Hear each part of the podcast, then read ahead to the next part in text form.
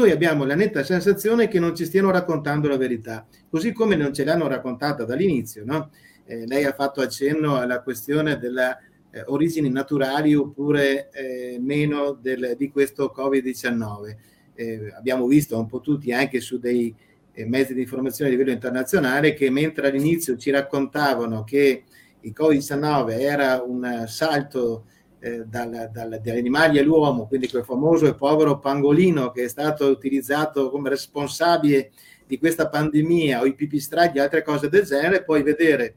delle più o meno esplicite ammissioni sia da parte dei cinesi che da parte degli Stati Uniti, eh, secondo le quali questo virus sarebbe sfuggito dal, per errore dal laboratorio di Wuhan e per effetto, così come ha detto Montagnier, così come ha detto premio Nobel per la medicina, così come ha detto eh, Didier Raoul, come ha detto una serie di altre eh, personalità luminari a livello mondiale, virologi, non come quelli che eh, foraggiati dalle, eh, dalle, multinazionali farmaceutiche vanno nostre, a fare le virostar sui nostri mezzi di disinformazione. No? Pensi se uno che eh, riceve cospicui finanziamenti diretti e indiretti, sponsorizzazioni da, dalle industrie che producono eh, questi vaccini, se vanno a parlare male dei vaccini o dire che i vaccini non sono efficaci, per dire no, noi vorremmo dar retta a dei luminari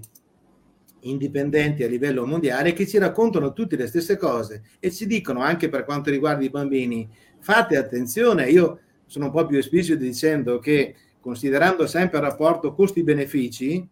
eh, sapendo che la possibilità che un bambino possa contrarre il virus e avere poi una, una evoluzione severa, come viene detto in termini tecnici, e quindi morire per il Covid, è, è, è, più probabile che venga colpito da un fulmine, per dire, no? mentre, mentre, viene portato per strada, per dire. E nonostante questo, nonostante questo, c'è questa insistenza sospetta nel voler vaccinare tutti i bambini, per dire su questo, e utilizzando l'argomentazione, è vero che i bambini non eh, hanno effetti eh, letali dalla, dalla, eh, dal contatto con il virus, però dobbiamo vaccinare tutti i bambini per proteggere gli anziani. Cioè è una cosa assurda, dovrebbe essere il contrario, cioè dobbiamo proteggere gli anziani, ma non ipotecare la salute per tutta la vita dei nostri figli, dei nostri nipoti, eh, dicendo iniettiamo loro queste sostanze, le cui conseguenze non sono ancora note, come dicono gli stessi, le stesse eh, industrie produttrici di questo, no? Ti dicono non sappiamo ancora quale sarà l'effetto, anche se alcuni effetti noi li notiamo quotidianamente. Io sono ogni giorno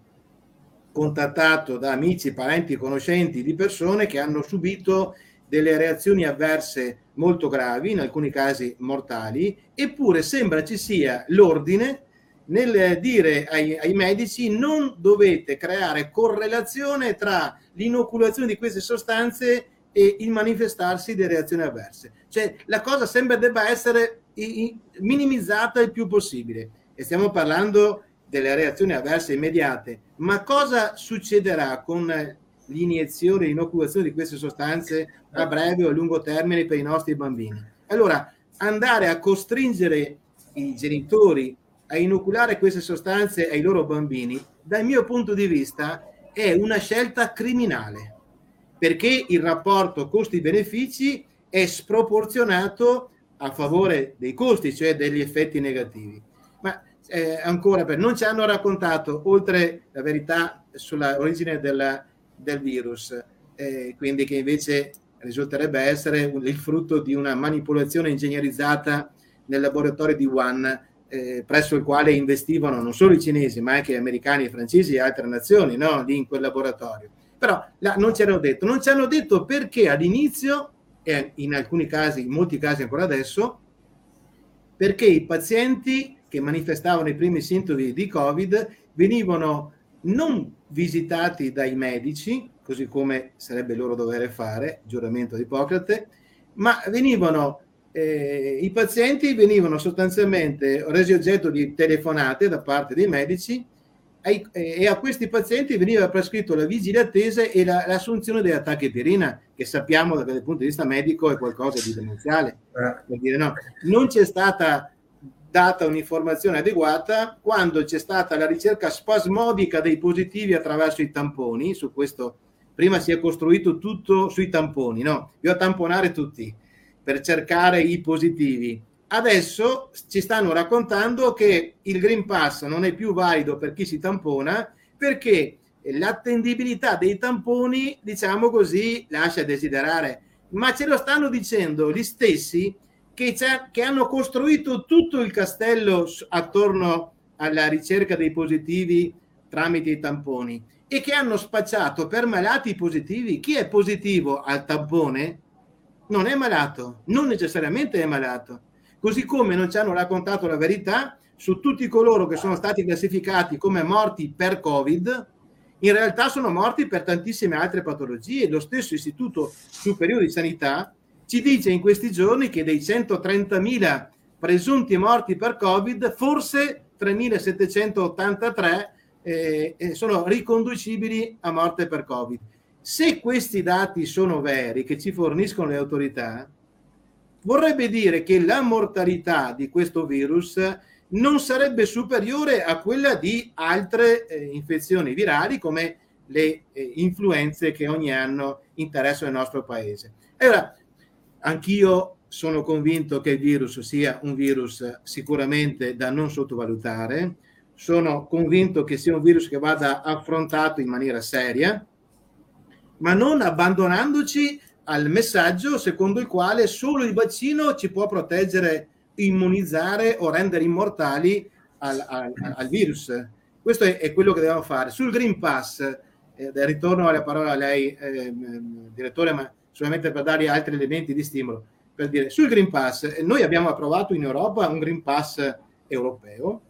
che però non aveva alcun tipo di intenzione di limitare lo spostamento tra i paesi, anzi è stato fatto apposta per favorire lo spostamento tra i paesi membri dell'Unione Europea delle persone, soprattutto dal punto di vista turistico. Il Green Pass a livello europeo non ha nulla a che vedere con il Green Pass all'italiana, perché il Green Pass all'italiana è uno strumento di ricatto eh, per costringere le persone a vaccinarsi. È uno strumento di distrazione di massa perché stiamo parlando solo e esclusivamente di vaccini e di Green Pass e non si affrontano altre problematiche molto più importanti come ad esempio eh, il distanziamento eh, nelle classi, cioè non fare in modo che non ci siano le classi sovraffollate, intervenire su una delle principali cause di diffusione del virus che è il sovraffollamento nei mezzi di trasporto pubblico oppure favorire l'aereazione all'interno delle classi per fare in modo da limitare il diffondersi del virus. Ecco, tutto, di, tutto questo non si parla, se non dei banchi a rotelle oppure di monopattini, per dire, e si, e si continua a tenere l'attenzione delle persone concentrata, vaccino sì, vaccino no, guerra, perché hanno raggiunto il loro obiettivo, che è quello di mettere contro gli uni e gli altri, chi si è vaccinato contro chi non si è vaccinato, mettendoli uno contro l'altro e permettendo quindi a qualcun altro di agire in modo indisturbato.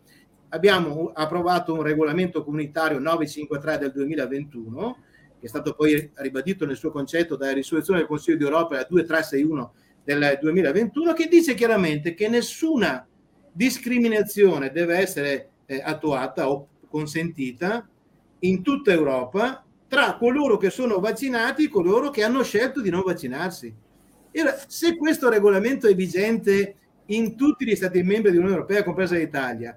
perché l'Italia, il governo italiano continua ad andare avanti con questo strumento discriminatorio che è unico a caso al mondo che obbliga le persone a esibire il passaporto verde per andare a lavorare? Secondo lei, cioè, una cosa del genere, io ho presentato anche delle interrogazioni al Parlamento europeo e alla Commissione europea dove ho avuto delle risposte che hanno ribadito la validità del regolamento comunitario, ma sembra che il governo italiano se ne freghi altamente sia dei pronunciamenti della Corte Costituzionale che ha dichiarato incostituzionale tutti i provvedimenti del governo Conte e stessa identica cosa per questo. Sono così eh, potenti, così intoccabili da potersi fregare anche della, di quello che succede nell'andare a calpestare i diritti delle persone.